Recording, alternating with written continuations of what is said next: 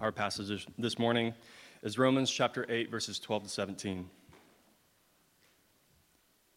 So then, brothers, we are debtors, not to the flesh, to live according to the will die. But if by the Spirit you put to death the deeds of the body, you will live. For all who are led by the Spirit of God are sons of God.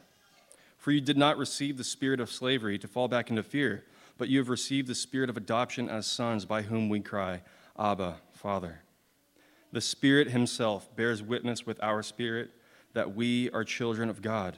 And if children, then heirs, heirs of God, and fellow heirs with Christ, provided we suffer with Him, in order that we may also be glorified with Him. This is the word of the Lord.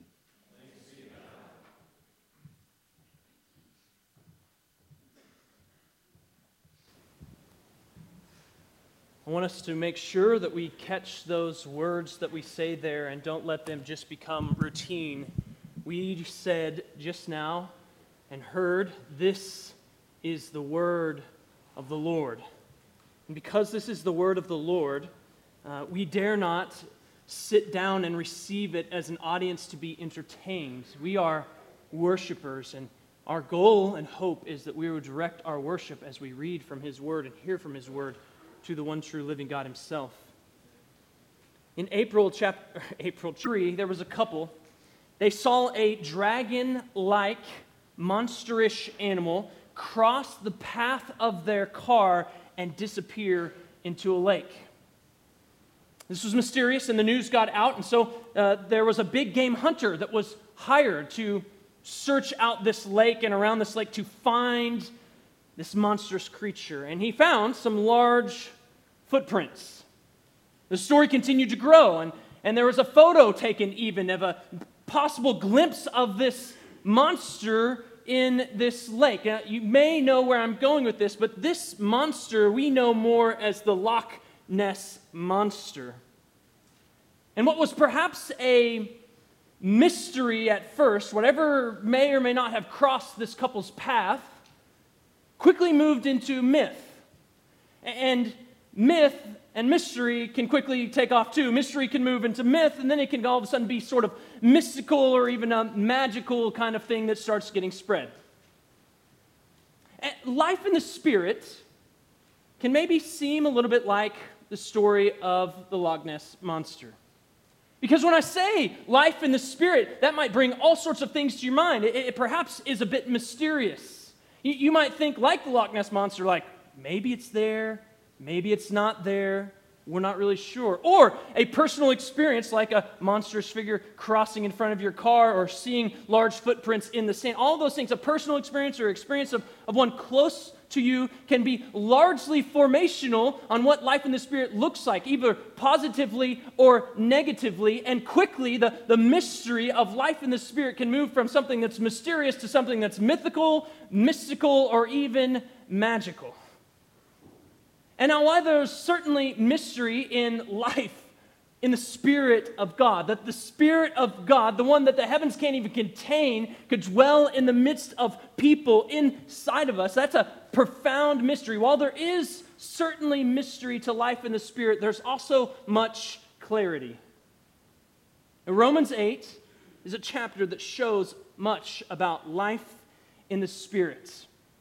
And the life in the Spirit that Paul speaks of, especially in these verses, is a life of both participation and identification. That is, life in the Spirit is a life of activity and a life of identity. Verses 12 through 17 are written to encourage us to be active participants with the Spirit and to be these identity recipients from the Spirit that dwells within us. So, verse 11 Paul said, If the spirit of him who raised Jesus from the dead dwells in you, which again, there's the profound mystery in reality that for those who are in Christ, who there's no condemnation, have the Spirit of God, Spirit that raised Christ from the dead, dwelling in them. And if that's true, he says that you have life now through his Spirit who dwells in you. Because the Spirit gives life. And because the Spirit gives life, here's what Paul goes on to say in verse 12. So then, brothers, firming them, we are debtors not to the flesh to live according to the flesh. To live according to the flesh is to live according to sinful desires, sinful nature, Rome, Romans, Romans 1 ish type stuff, right? Like the, the sexual immorality, the, the disobedience to authority figures, faithlessness or heartlessness. is to give yourself and to live for those kinds of desires the desire to be who I want to be, to, to not do what the, and live in light of the creator and the design of that creator, but to go my own way, to be my own and to worship how I see fit. It's to live outside of God's design of worship, outside of God's design of authority, outside of God's design for sexuality, outside of God's design for possessions. He says you covet, outside of God's design for your lips that are meant to praise God. Instead, they're gossiping. That's living according to the flesh. And here's what he says those who live according to the flesh, there are those who set their mind on the things of the flesh. That is, their, their attention and their affection is captured by these things. And living according to flesh having your mind set on the things of the flesh leads to death. The, the life in the flesh is a life lived under the reign of sin and death. But Christians, in the book of Romans, it's those who have faith in Jesus. Christians are those that the Spirit has set free. Verse 2 The law of the Spirit of life has set you free in Christ Jesus from the law of sin and death. For God has done what the law, weakened by the flesh, could not do by sending his own Son in the likeness of sinful flesh. And for sin, he condemned sin in the flesh in order that the righteous requirement of the law might be fulfilled in us who walk not according to the flesh anymore, but according to the Spirit. Since that's true of Christians, here's what he now says You're not debtors to the flesh anymore. You're no longer slaves to sin and flesh, having to obey its passions. The flesh Sin no longer governs your life. There's new management now. There's a, a new uh, power in charge, and it's a really good one. Because verse 13 goes on to say, For if you live according to the flesh, you will die. So it's good that that now has been turned over to something else. That if you're living according to the flesh, this is the direction, this is the destination. It's moving from death to death. You live according to the flesh, and you will die. You're experiencing some death now if you're living according to the flesh, distance from God, outside of His design. You're, you're living in a way that you can feel and sense a, a part of that death, but you're moving to death, eternal death.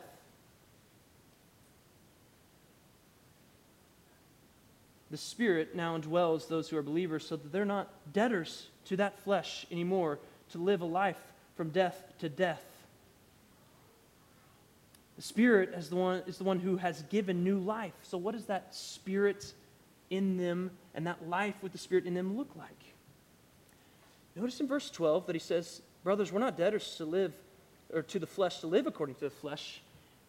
But there's not the second part of that. You would expect maybe there to say, We're not debtors to the flesh to live according to the flesh. We're debtors to the Spirit to live according to the Spirit. He's been doing that in chapter 8 so far, hasn't he?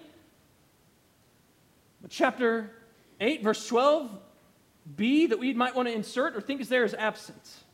I think it's provocative. Why doesn't he go on to say it that we're debtors to the spirits? I think because that doesn't really explain it. It's not how Paul wants to explain it. Life in the spirit isn't a life that he wants to portray as a life that's paying off some sort of debt, as if that were possible. And not only is it impossible that we could pay off God, but it diminishes the gospel. Because here's what's true in the gospel in Christ, that is, those who have faith in Christ, right now, what is true is that there is no condemnation. Right now, what is true, if you are in Christ Jesus, those who are in Christ, right now, what is true is that you are righteous. God has declared your righteousness now. What's true is that you are justified. What's true is chapter 5, verse 1, that you right now have peace with God through the Lord Jesus Christ. All that is offered freely and is only ever received. You can never work your way into it.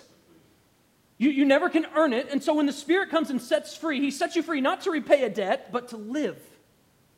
And life in the Spirit, though not repayment, is also not inactive.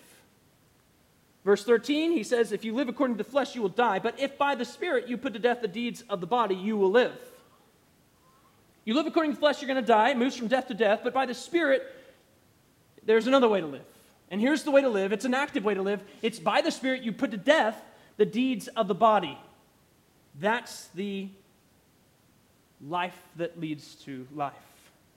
The body, that's the part of the Christian that is dead because of sin. That's in verse 10, right? If Christ is in you, although the body is dead because of sin. It's the part in us that, that hasn't quite caught up to our identity in Christ, hasn't fully gotten up there because it still needs resurrection. We experience some resurrection, but outwardly we're wasting away. Inwardly we can be renewed. Outwardly we're wasting away. It still needs resurrection. That's the body. And the flesh, sin, is expressed through the body. And so here's what he says that the deeds of that body need to be put to death. Not, I mean, don't in, insert something else there, not tolerated, not kind of gently maneuvered around, put to death.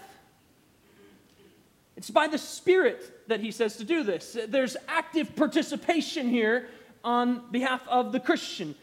It's an active participation with the Spirit that carries out the command to put to death the deeds of the body. It's the Spirit that frees from the power of sin and also empowers putting to death that sin, the deeds of the body. Now, on your phone or on your computer, you will get periodically software updates. And for your updates, all you have to do is it'll, it'll probably prompt you. You just click install update. That update will work out some bugs. It'll give you some improvements. It'll probably change a few images, things that look a little differently. And all you do is click install and you just wait for it to happen. I think that we can be in danger of treating life in the Spirit like that. Of just click install, right? I'm in Christ, and let's just sit back and let's let the operating system do its work while we wait and we watch. Paul says we have the Spirit, so let's just click install and let's wait for these updates to take over operations and let's receive the benefits. But passivity and life in the Spirit don't go together. That's why you have commands all over the New Testament that are speaking to believers, people who have the Spirit dwelling in them. So the New Testament certainly doesn't envision that people who have the Spirit dwelling in them, he doesn't envision them as being passive people. There's all sorts of things to do. There are commands all over the New Testament, and that helps explain life in the Spirit. Because there is no other sort of Christian, right? There's other, only those who have the Spirit dwelling in them, or there are those who are not Christians. There's not a middle ground. You, you either have the Spirit and are Christian, or you don't. And to all those who have the Spirit, there's all these commands to obey, to walk out. So, in other words, there's no passivity in the Christian life. But I think we buy this sometimes, don't we? With sin, it might sound like this You just need to hand that sin over to God. Let go of it and let God take care of it. Sit back while the Spirit does His work. Now, let me ask you should we hand stuff over to God? Yes. But what does God say to do with it? Here's what He says to do with your sin He says, put it to death. Life in the Spirit is a life of activity, a life of active participation with the Spirit. And here's what you do with the Spirit you do what God tells you to do. And the Spirit is going to empower you to be able to do those things. So, should we hand our sin over to God? Yes. And here's what He tells us to do put to death the deeds of the body. Start living in obedience to the Father. Start living for the glory of God. That's this handing it over to God. So, if that's what you mean, then I'm all in on that. But if you just mean, like, let's just let God have it and we don't do anything, then you are outside of what the New Testament's understanding of what your life as a Christian should look like.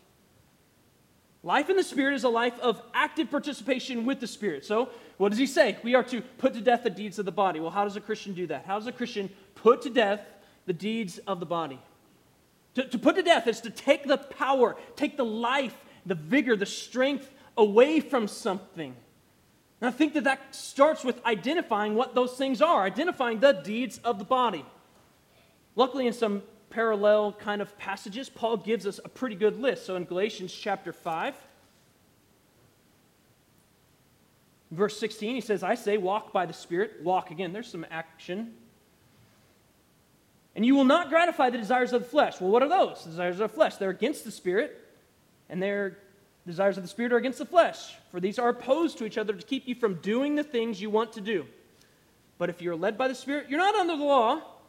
Now the works of the flesh are evident sexual immorality, impurity, sensuality, idolatry, sorcery, enmity, strife, jealousy, fits of anger, rivalries, dissensions, divisions, envy, drunkenness, orgies, and things like these, right? He says it's not an exhaustive list, but here's some things that are deeds of the body, deeds of the flesh, things that you might struggle with. And those are the types of things you're to put to death. Or in Colossians chapter 3,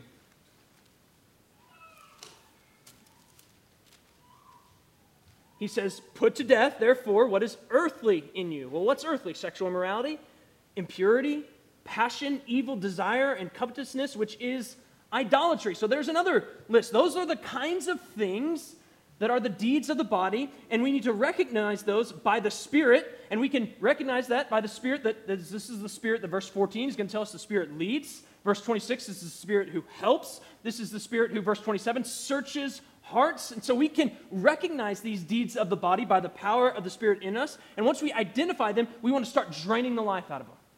And that sounds graphic. I mean, I think of something graphic when I think draining the life out of something, but he says put to death. Drain the life out of it. See those deeds as deeds that are of the flesh, and where do deeds of the flesh go? Like, if you live according to the flesh, you will die. They only produce the fruit of death. So we need to see them rightly for what they are as worthless things, deeds that lead to death, sin against a holy God, offensive to this holy God. We need to see these things as things that led to what we saw in verse 3. Right? God has done what the law weakened by the flesh could not do by sending his own son in the likeness of sinful flesh and for sin. He condemned sin in the flesh that's how bad sin is that the Son of God had to be sent in the likeness of sinful flesh and for sin. And we, we know that the story of the cross, the horrific scene of the Son of God absorbing death. We need to be active in viewing the deeds of the body in light of that scene, in light of the cross. In other words, when we look at the cross, we need to see that sin is that bad. My sin is that bad that Jesus, the Son of God, had to die. And then if we see them as that bad, we should want to run away from them. Let's leave those deeds of the body there. But we don't just turn away. We don't want to stop there. We don't want to just see the deeds of the body as deeds that lead to death. We also want to see life in the spirit as a life that's, that's better. It leads from life to life. We have life now and we will have life in the future. This is a better way. Eh, verse 1 there's no condemnation in this life because we're in Christ Jesus. Verse 2 the law of the spirit of life has set us free in Christ Jesus from the law of sin and death. There was sin in us that was so bad that it had to be condemned, right, in the flesh by Jesus. But Christ is that good that he took that condemnation upon himself so that we wouldn't have to. And so at the cross, yes, we're looking, we're saying sin is that bad that Christ had to die. And yet, in him, we can also say, but God is that good that he willingly died so that my condemnation wouldn't fall on me, but has already fallen on Jesus. So you want to turn away from your sin at the cross and you want to turn to Christ, all in the same scene. And both of those are vital to putting to death the deeds of the body. One author says this. I encourage you to read this book by John Owen, Mortification of Sin. He says, hatred of sin as sin, not only as galling or disquieting. Like, let's just stop for a second there. Sin as sin not just sin's consequences, not just how it messes with you or, or does something kind of subjective. Sin as sin before God. Hatred of sin as sin. And a sense of the love of Christ in the cross lie at the bottom of all true spiritual mortification. You want to put to death the deeds of the body, you need to see sin as sin before a holy God, and you need to see the love of Christ. And that hatred for sin is sin. And that love that you see from Christ, what those things do is they drain the life out of deeds of the body. Drain the life and the power and the vigor and the strength out of sin. Because when you sin, you see like that, my sin did that. And yet he did that for me. So I don't want to do that. If you're struggling to see the deeds of the body as deeds that lead to death and bear the fruit of death, which we can understand, right? Like, Parts of the deeds of the body are, are satisfying for a minute, right? They, they make us feel good for a minute, right? There, there's all kinds of allurements to deeds of the body. And so you might be struggling to see them as deeds that lead to death. Well, you need to be active. Don't just sit back and click install, and those that's just going to go away. Be active. Take them to the cross where they were condemned in Christ.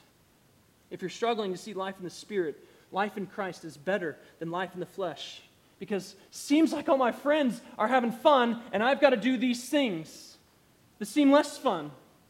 Be active. But don't sit back and, and expect all the things of God to all of a sudden become just the most appealing and appetizing things to you. Be active. Take those things with you to the cross as well. See the love of Christ there. See that in him there's no condemnation. Notice that Paul, as he's instructing these brothers, as he's instructing his hearers, he doesn't give steps. He doesn't say, here's 10 steps to putting to death the deeds of the body. But he has in the book of Romans done a really good job of exposing sin as sin. And he does talk much about Jesus.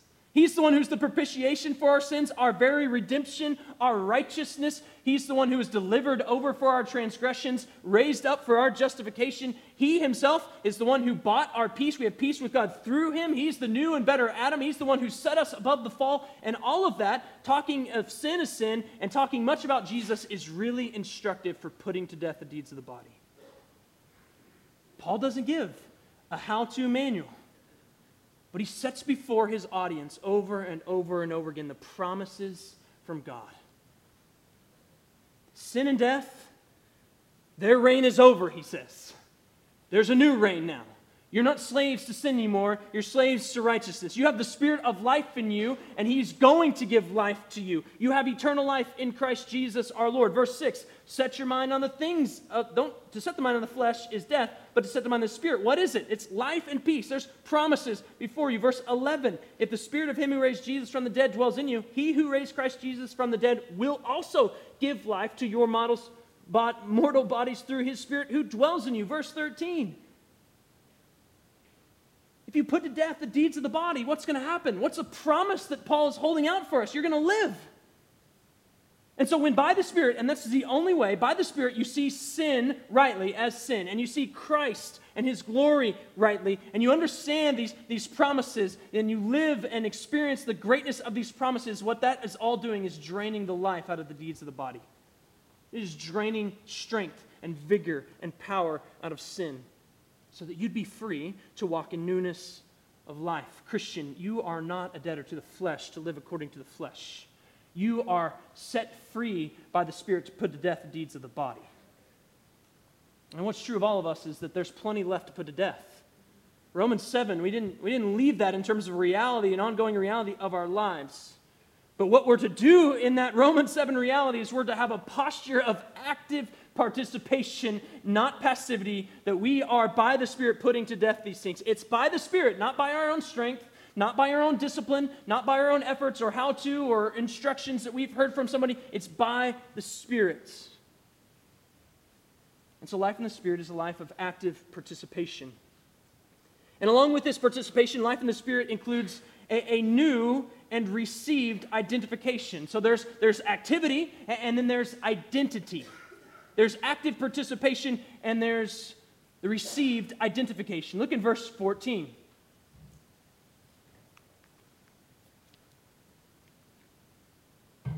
Paul says, For all who are led by the Spirit of God are sons of God. And, and we, we don't want to read this poorly and, and cut it off from its immediate context, right? He just said, If by the Spirit you put to death the deeds of the, deeds of the body, you will live. Right? In verse 15, he's going to say, You didn't receive a spirit of slavery to fall back into fear. And, and so, on either side of this leading of the Spirit is these, these sinful inclinations, like deeds of the body and then falling back into fear. And in the middle of this, you have the, the leading of the Spirit. And so, the being led by the Spirit goes hand in hand with a resisting of sin. They go together, they belong together, they always will. After all, this is the spirit of the holy God, right? He wants us to live holy lives resisting sin. This is the spirit of holiness, chapter 1, verse 4. This is the spirit of Christ, who in Romans is this perfectly righteous one. This spirit is the spirit that indwells us. And so, this spirit, if we have it indwelling us, will always be a spirit that leads us to resisting sin. If you're led by the Spirit, and if you think of being led by the Spirit, you think of guidance in the form of some sort of mental inspiration or, or some sort of spiritual gift or divine sign. That's often what we think about being led by the Spirit. But if the leading of the Spirit here is a leading of your desires and your will and your life to refuse sin and walk in a new identity, that's clear. So, Christian, when you're asking for the Spirit's guidance, you, you may not need to expect Although you may have mental inspiration, you may receive a spiritual gift or a divine sign. But what you should expect clearly from this passage is something in the form of the desire to reject sin and walk in holiness.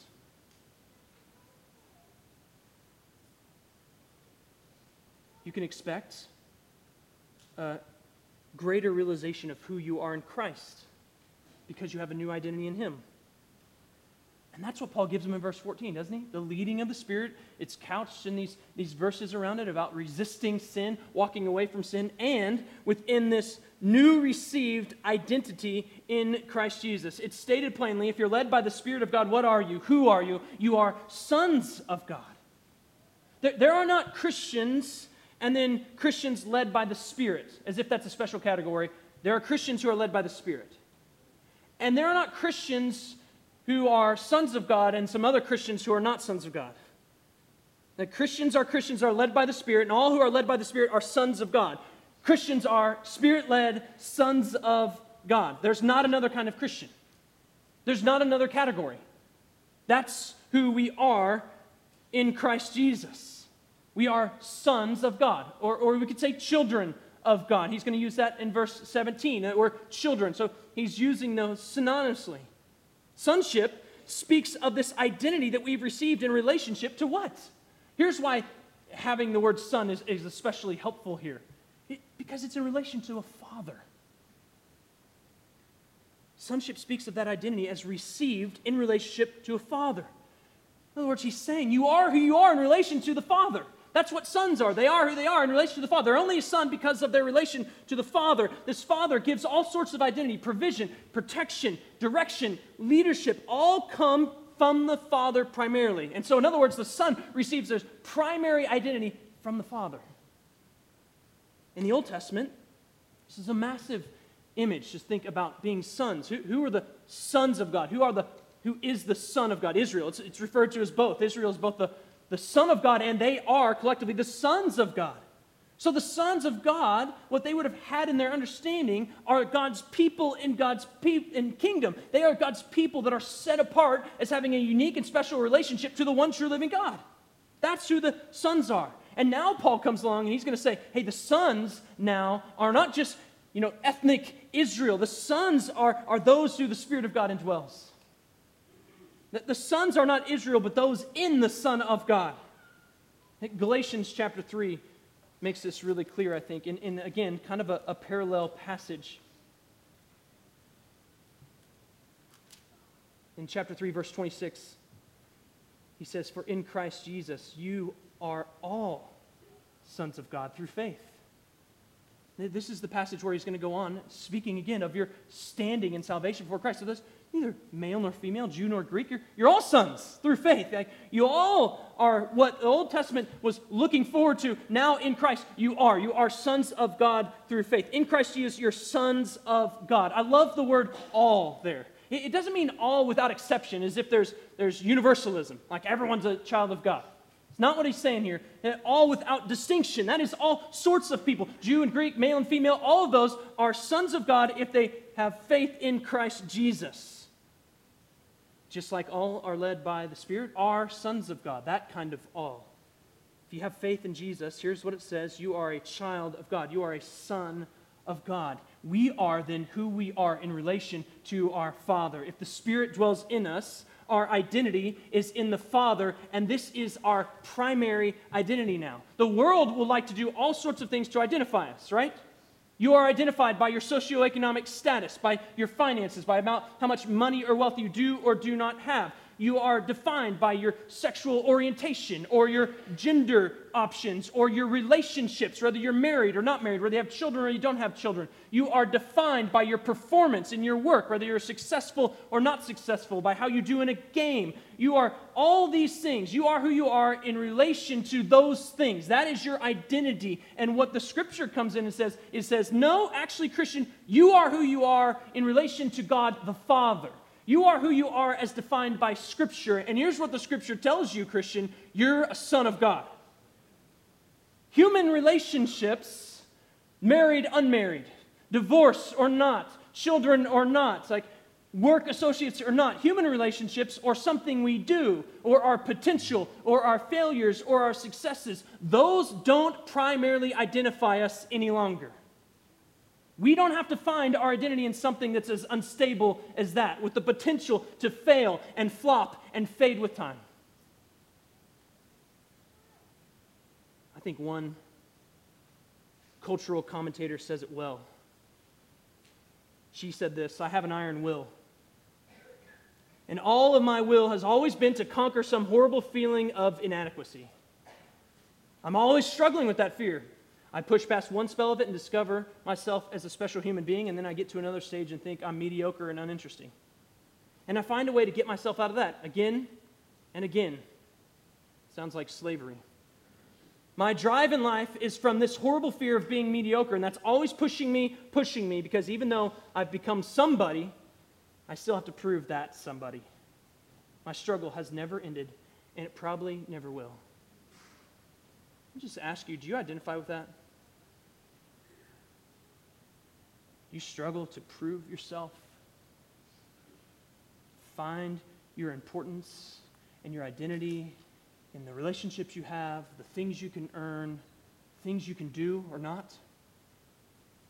one of my struggles is to find my identity in my performance so that if I perform well, then maybe I'm acceptable to God, or if I can offer something of worth to others, then, then maybe I'm of some worth. That's a struggle, right? Like,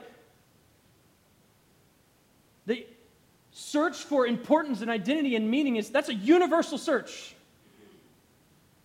And Christian, let me just say to you that the struggle's over. That before God, there's nothing left to earn. Before God, in Christ Jesus, there's nothing left to, to prove.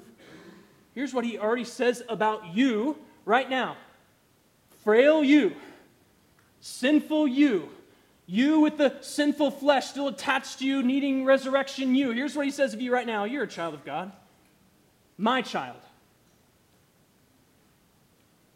If you're not a Christian, I'm thrilled that you're here. And I would submit to you that, that, that you probably can identify with this quote from Madonna more than you realize. And I would just say, there's a better way.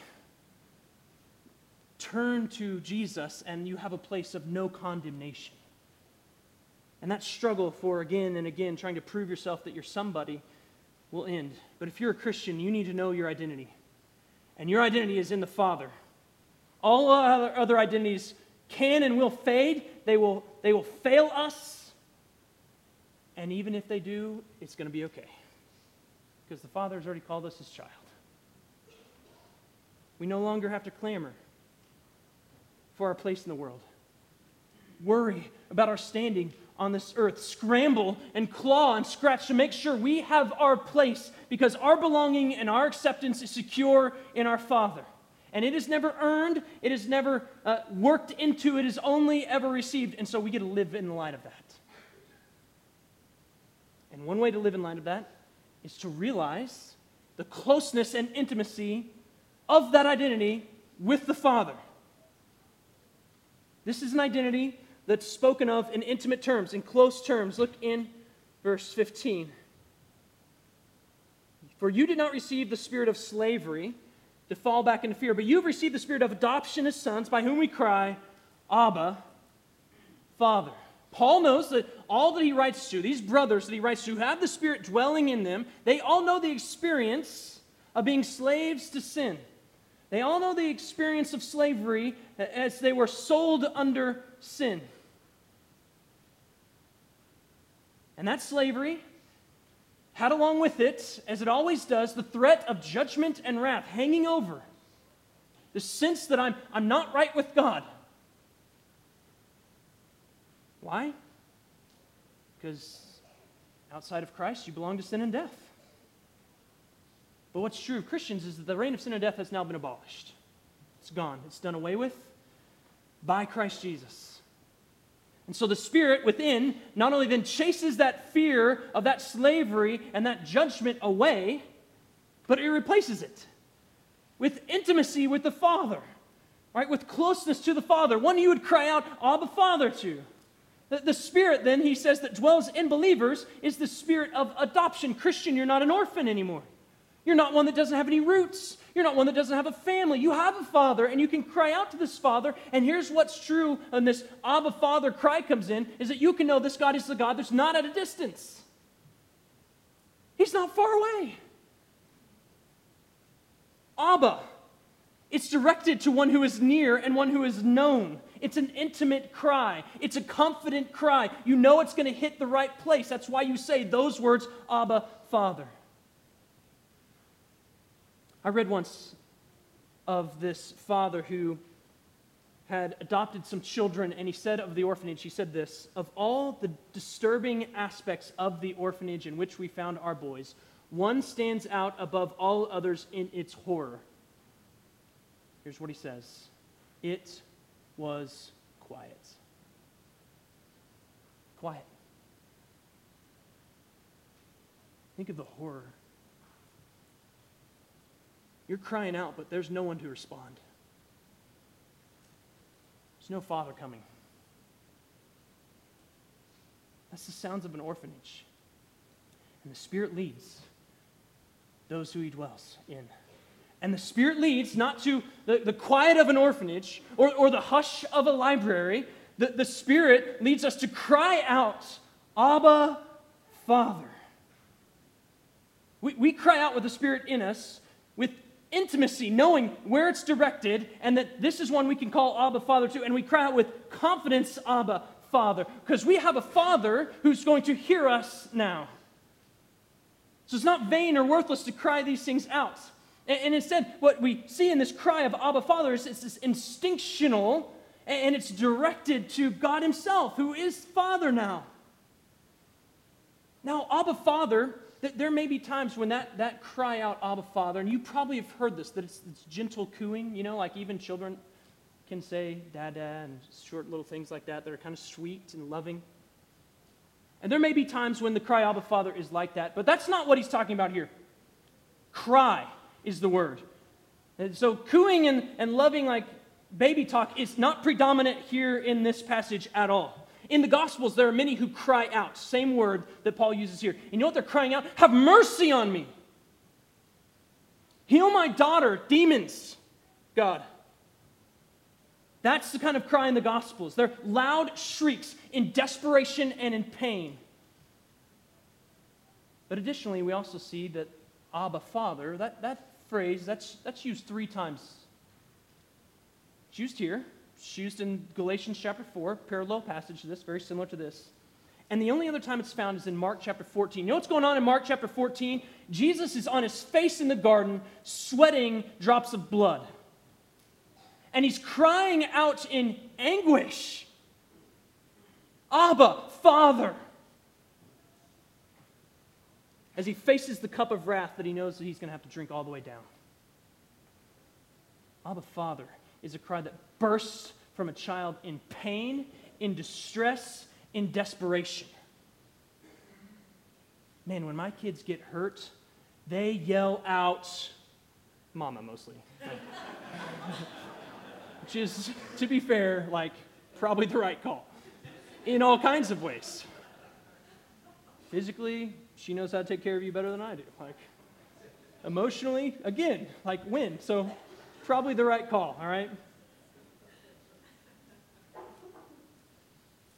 But when your children get hurt, what do they cry out? Why?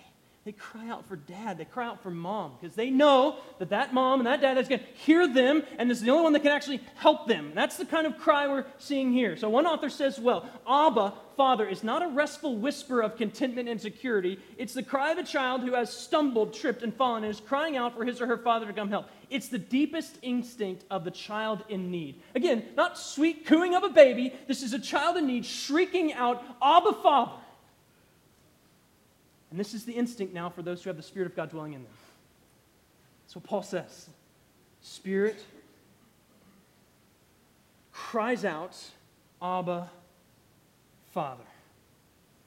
Doesn't mean that every time that cry is said, that it's always with great confidence and with no doubt or no despair in its voice at all. But what he is saying is that it is something that is present, no matter what else is going on. It's, if it's not instinctual, you need to examine yourself to see whether are other faith. But if you get hurt and your first instinct is to say, I don't know, God, do something, then that's what Paul's talking about here. And this cry is part of the witness of the Spirit, which the Spirit has this ministry, a ministry of witnessing to us. Verse 16 the Spirit Himself bears witness with our spirit that we are children of God. I remember growing up in school, this, this voice would come over the intercom. If, if you're homeschooled, you guys are missing out on the intercom, all right? think, think of it like the loudspeaker at a game, maybe. the big voices come over all the voices, and you'd hear something. And in the classroom, like, here's what we'd hear you'd hear Dylan Zimmerman, you know, and then you're thinking, if you're in trouble, you're in fear when you hear that voice, right? And that might be a real sense of what's happening here. If you hear a voice crying out that says your name, you might be like, that might be a fearful thing. But most of the time, because we've been set free from sin, the, the, the, the intercom may be coming over if we're not in trouble. It's a, that's, a, that's a great joy to hear your name. Because most of the time it's saying you're out of class, right? You got to come, you got to go take a picture, you got to go do something. So you love to hear your name over the intercom. I like the intercom to bear witness with my spirit that I can get out of class, right? And we got to think, all right, is the, the witness of the Spirit that Paul talks of in verse 16, is it like that? Fear to some and, and joy to others because no matter what, you're out of the class. And there might be a lot of bad things going on there, but I just called your name and you're out of here, right? Is it like that? I don't think that's actually particularly helpful. It's rare that you hear an intercom like voice in the book of Acts where you have all these things going on. The, the, apostles are laying the very foundation of the church. Pretty rare that they hear some sort of audible voice calling out, like over the intercom, saying, Paul, go here. You do see that rarely, even in their lives. Most of the time, Paul's like, I want to make sure the gospel goes to Rome and Spain, and so I just want to go there. See a lot of that. Or how these Romans Christians come about? like they got persecuted, likely. They were part of the people that got persecuted in, in the book of Acts early on, and they just started spreading. Some of them were there maybe for Pentecost, heard the gospel, were transformed, just went back home. Like, where do you go when you're persecuted? Like, I don't know, just go to Rome. So the Spirit bearing witness with our spirit may not be that loud intercom voice. Maybe. But, but I would say I think that that's probably rare. But uh, along the same lines, I'm saying, what is the Spirit bearing witness with our spirit? I think it's a bit unexplainable. I don't know. Even subjective in a sense. Martyn Lloyd-Jones, uh, he later in his ministry, while he's already at Westminster, he struggled with depression and despair at times. And he was in a nursing home for a, a throat condition. And, and while he was there, he experienced what he would call like agony of the soul. And he had a book along with him, a, book of sermons. Uh, I think it was from A.W. Pink. And in this book, while he's in this, again, what he would describe agony of the soul, he saw one word in that book, and it was the word glory. That's all he saw. And he said, like a blaze of light, he knew of God's glory surrounding him, had some sense of the doubt and fear that he was feeling vanishing, and of the love of God in his life. And he just pointed that and said, like, I think that's Romans 8 16. Now, he was really reticent to talk about it, and he never actually wrote about it. And I think that that's probably kind of him because I don't think what he was saying, when he had lots of people, huge amount of people coming to him for help, saying, I need guidance, I need leadership, what, what am I supposed to do? He doesn't pull out this and say, here's what you do. Because I don't think he says this is the experience that you are going to have with chapter 8, verse 16, and make that the norm. Everybody's verse 16 ex- experience might be a bit different. And so I think it's probably helpful not to compare. Like, what does that say? Is it, is it school intercom for you, or is it a little bit lower voice for you? Or, or how does it, what's the internal feeling? I don't think any of that's helpful, and Paul doesn't give, you, give any of that. My guess is that probably won't be an audible voice.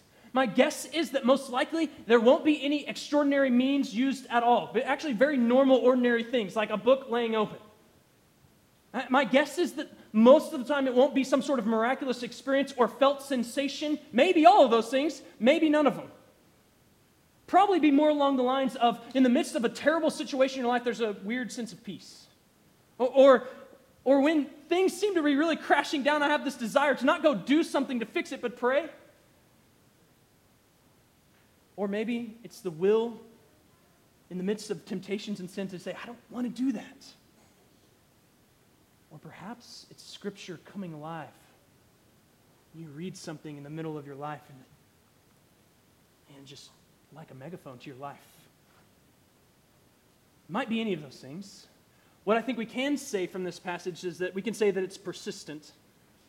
The present tense here, that the Spirit Himself bears witness. This is a consistent work of the Spirit. Why is it a consistent work of the Spirit? I think because our confidence that this Abba Father is our Father often falters that, that our doubts of, about what's going on in this life and even in my own life can often rise up. That, that all sorts of despair can overshadow our lives. And because that's true, I think that's why we need the consistent ministry of the Spirit to bear witness in an ongoing way, in a consistent way with our spirit that we're children of God.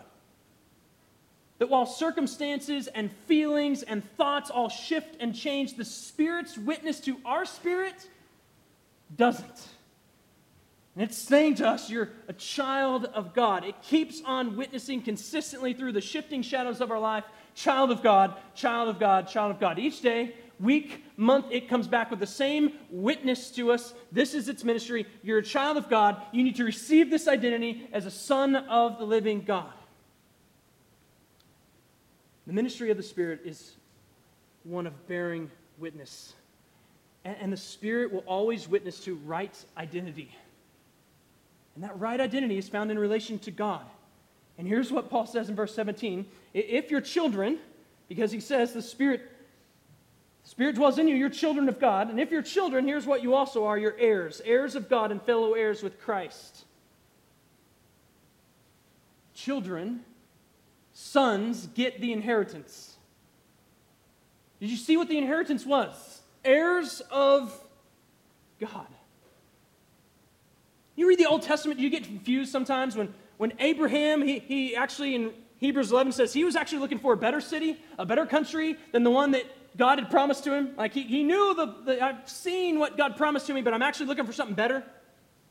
Moses has all these signs he sees of, of God's power and strength and might, and he says to God, Show me your glory.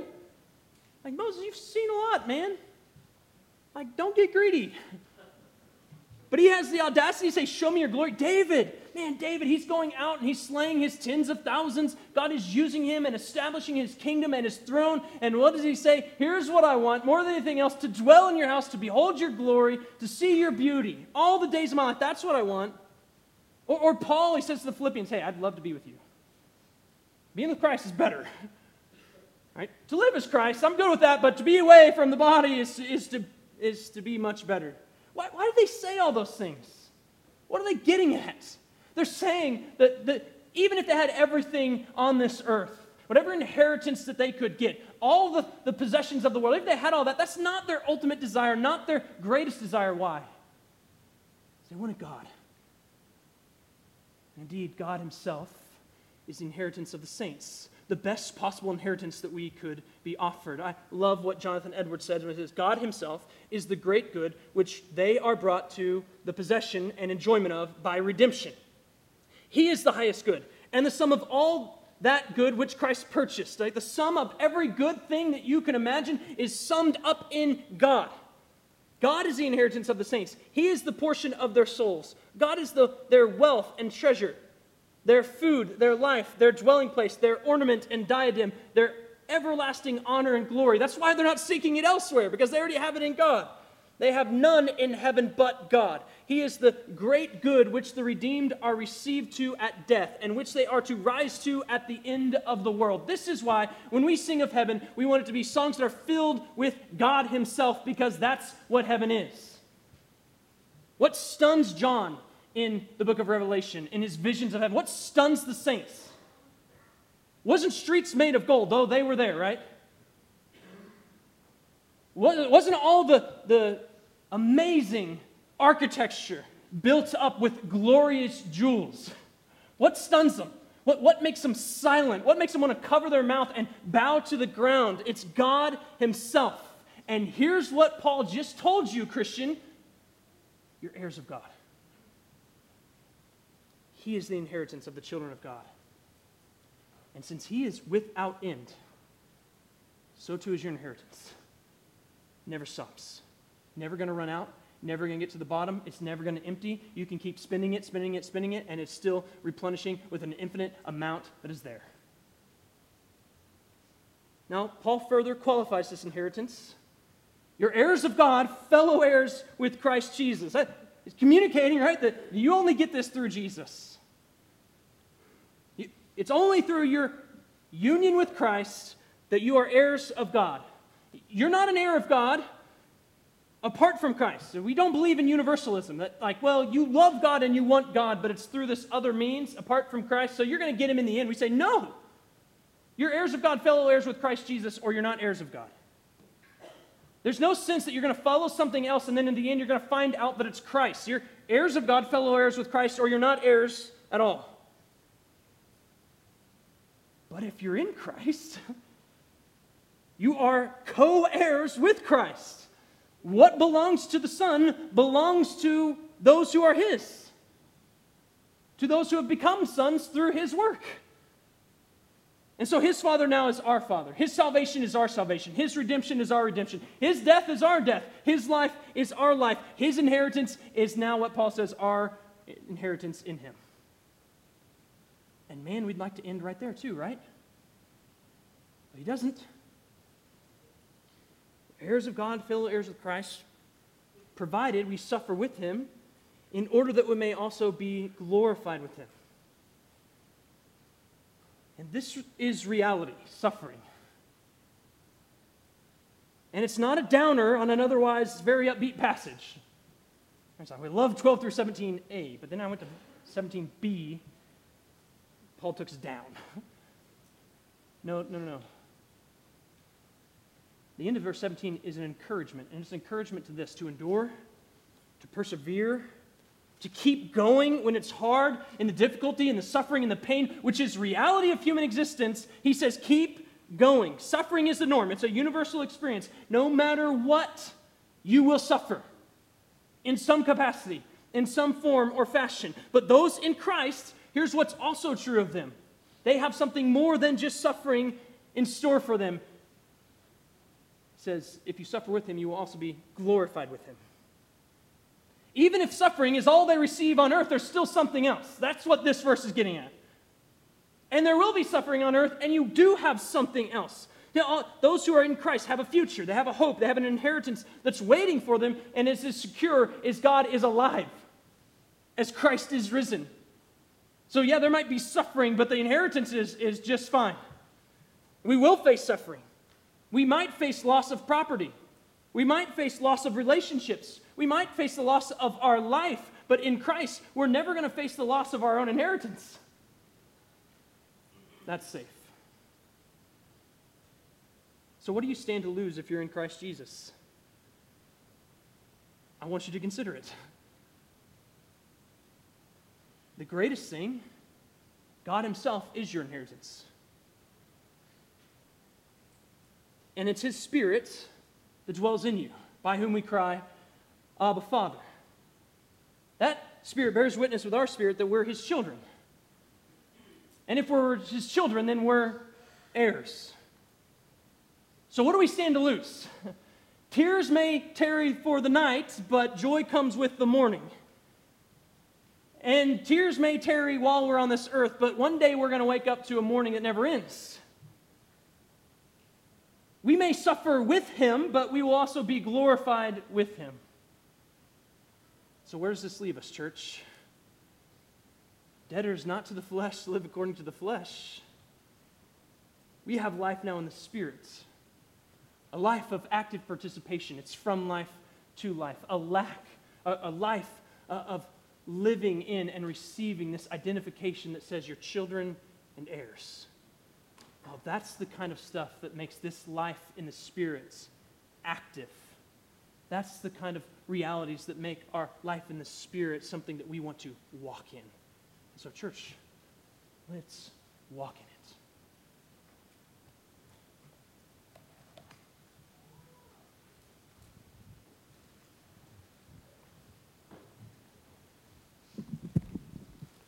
Let's pray.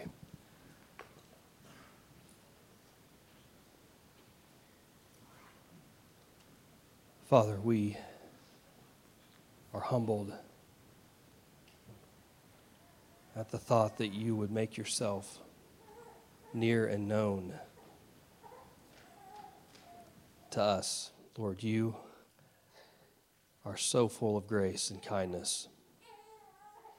To think that we, as sinful human beings, could be adopted into your family and be given the identity of sons of God.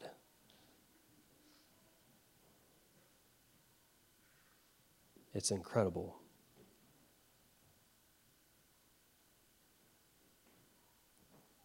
And Lord, it's amazing to think that you have not just saved us and restored us, Lord, but you've called us to be active participants in this life. You called us to a mission that's so much greater than ourselves. You've called us to bear your image and reflect your glory in a world that desperately needs to see it. Where would we be if we did not see people around us reflecting your glory and pointing us to you, God? Help us, Lord, in this struggle. We know that you are near. We know that you've made yourself known to us. We know that your Spirit lives in us, God, and that you empower us to walk in obedience. But we also know that we live in this flesh, as Dylan said, that has not been resurrected. And it is drawn to this world. And it is drawn to distractions and things that do not point to you and do not honor you. God, help us to live life in the Spirit, to hear your word and not to just know it intellectually, Lord, but to know it in the deepest part of our being, that it might render transformation, God, that produces obedience and faith. Help us to love you more, to know you better, and to hang on to the promises and the hope that we have of being with you one day, undistracted, without sin, in your presence for eternity. It's in Christ's name we pray. Amen.